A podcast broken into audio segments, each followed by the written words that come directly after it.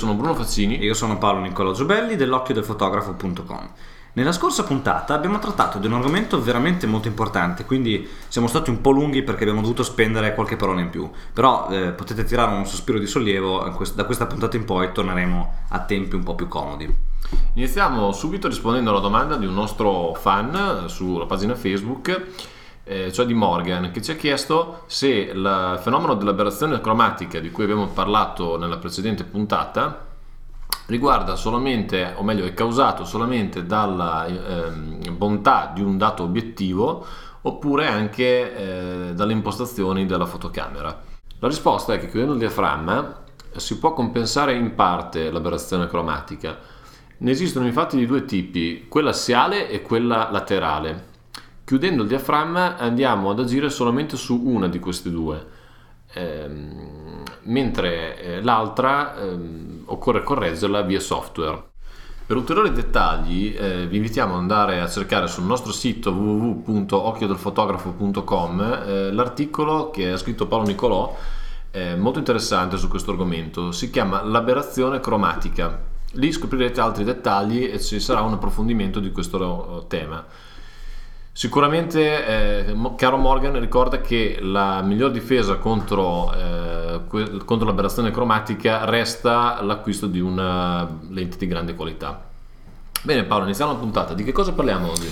Beh, oggi parliamo del bilanciamento del bianco, che è un argomento che magari a volte si tende un po' a sottovalutare, che però in realtà ci aiuta, eh, quando lo consideriamo, ad ottenere foto veramente più professionali. Allora, torniamo al nostro eh, punto principale, cioè la luce, che appunto è l'elemento primario con cui lavora il fotografo. E facciamoci una domanda, di che colore è la luce? È sempre bianca? In realtà noi sappiamo benissimo che la luce di una candela ha un colore molto diverso da quella ad esempio di una lampada al neon che magari abbiamo visto tante volte negli uffici.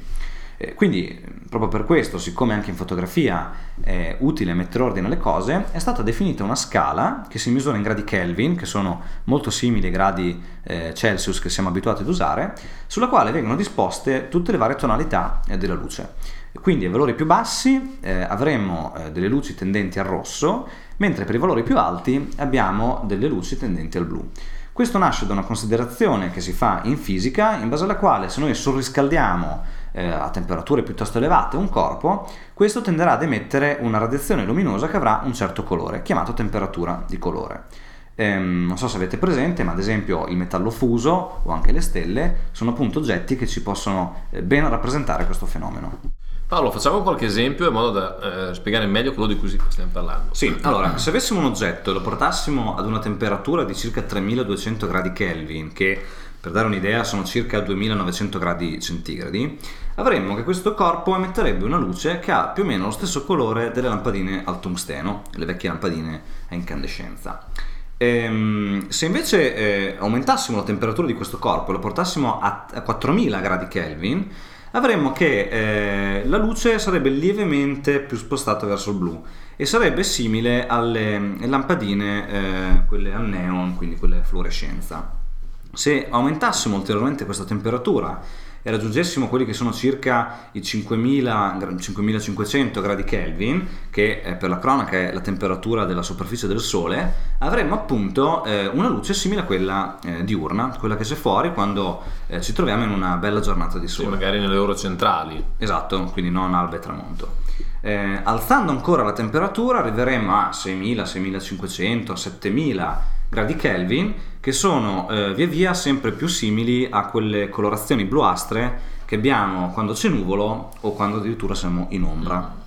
Questa luce, che parte con una certa temperatura di colore dalla nostra fonte luminosa, rimbalzerà sul, su tutti gli oggetti del nostro ambiente e in particolare sul nostro soggetto e questa luce riflessa arriverà fino alla nostra fotocamera. Quindi capite bene che il colore che ha la luce all'inizio del suo percorso avrà un'influenza molto importante sul colore del nostro soggetto. Eh, quindi fate, fate, conto ad esempio di avere un foglio bianco, eh, voi sapete che è bianco, ma fate conto di guardarlo alla luce di una candela. Sicuramente non vi apparirà bianco, ma vi apparirà eh, giallo o comunque arancione.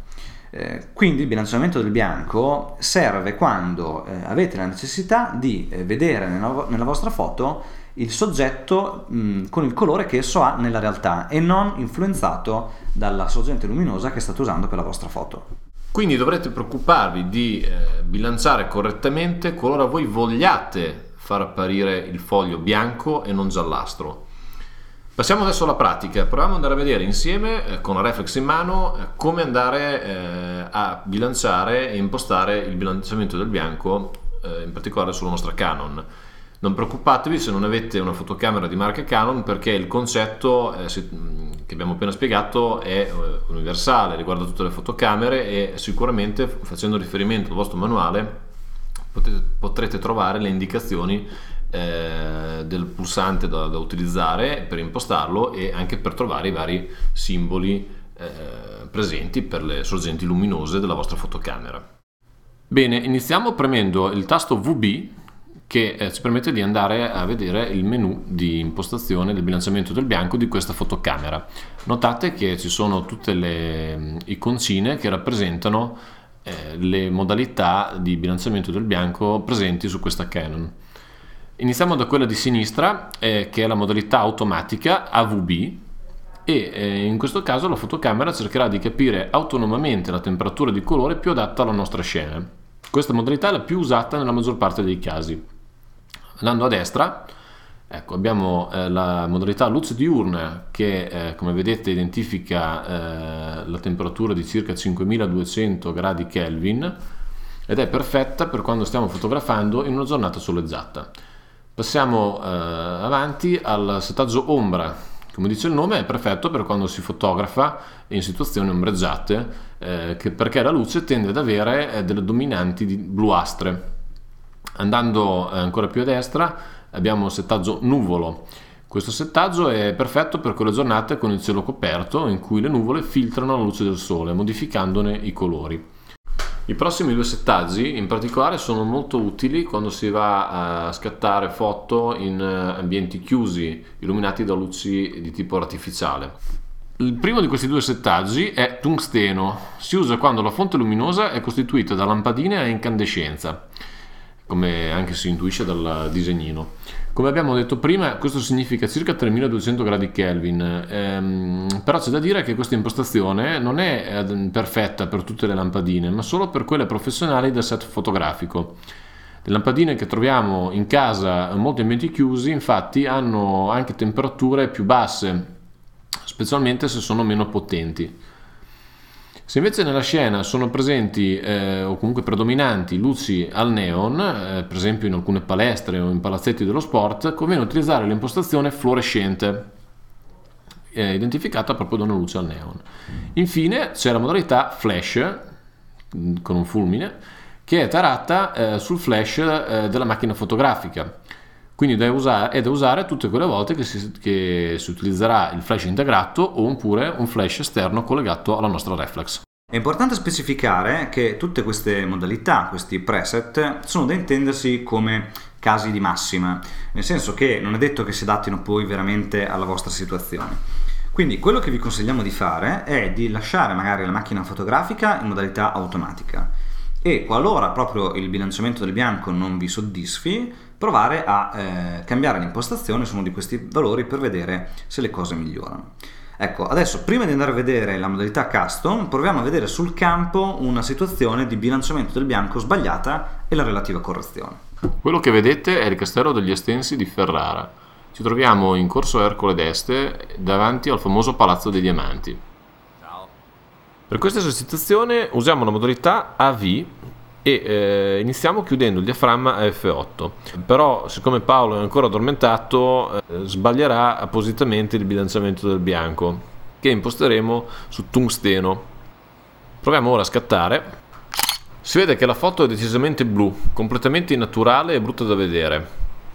In questa via infatti siamo in ombra quindi tungsteno è un bilanciamento del bianco sicuramente sbagliato Proviamo ad effettuare invece un altro scatto impostando la camera, eh, come vedete nel display, su ombra. Come vedete il risultato è molto più gradevole, i colori sono decisamente naturali e rappresentano fedelmente quello che io e Paolo Nicolò abbiamo davanti. Proviamo per curiosità a vedere cosa succede scattando invece nella modalità automatica, cioè AVB. Come vedete il risultato è molto soddisfacente e eh, restituisce fedelmente i colori che vediamo qui. Vediamo invece insieme come usare l'ultima modalità di bilanciamento del bianco, cioè quella custom. Come vedete ci troviamo in un piccolo set in cui c'è una candela che illumina una radio e che quindi come sappiamo tende a dare una colorazione rossastra. Nel filmato non lo vedete perché abbiamo già bilanciato correttamente il bianco. Proviamo quindi a impostare la reflex sul settaggio lampadina al tungsteno che è 3200 gradi Kelvin, il valore più basso che abbiamo, e scattiamo la nostra foto. Ecco, si vede molto bene che l'immagine ha un colore tendenzialmente giallastro e questo è dovuto al fatto che la temperatura di colore della luce di una candela è intorno ai 1500 gradi Kelvin, comunque molto inferiore ai 3200 che abbiamo usato prima. Quindi, siccome questo valore non è tra l'altro presente nei nostri preset della fotocamera, l'unica soluzione potrebbe essere quella di usare la modalità automatica, però esiste anche la modalità custom o personalizzata che adesso vi facciamo vedere bene. Occorre innanzitutto munirsi di un foglio di carta bianco per stampanti, come questo, e scattargli una fotografia nella modalità che preferite. L'importante è che sia ben esposta e soprattutto che occupi una parte rilevante della vostra inquadratura. Questo perché più è grande, più eh, il bilanciamento del bianco sarà accurato. A questo punto dovete andare nel menu delle impostazioni della vostra macchina fotografica e, ad esempio nel caso di Canon, scegliere la voce VB personalizzato. A questo punto eh, la macchina vi farà scegliere la fotografia sulla base della quale tarare il bilanciamento del bianco, scegliete appunto l'ultima che avete scattato e confermando avrete che la macchina sarà correttamente impostata. Adesso eh, impostiamo il valore del bilanciamento del bianco su eh, personalizzato e poi scattiamo la foto. Finalmente la nostra fotografia ha dei colori perfettamente fedeli. Non è detto tuttavia che la scelta del bilanciamento del bianco neutro sia quella migliore. Secondo noi, infatti, l'artista deve poter, eh, conoscendo questa tecnica, eh, enfatizzare le tonalità calde o fredde al suo, al suo piacimento. Eh, il suo eh, scopo deve essere quello di rafforzare il più possibile la sua visione di, di quella particolare scena che sta fotografando e deve conoscere anche questa sfumatura della tecnica per poterne eh, esaltare gli aspetti drammatici o gli aspetti magari emotivi.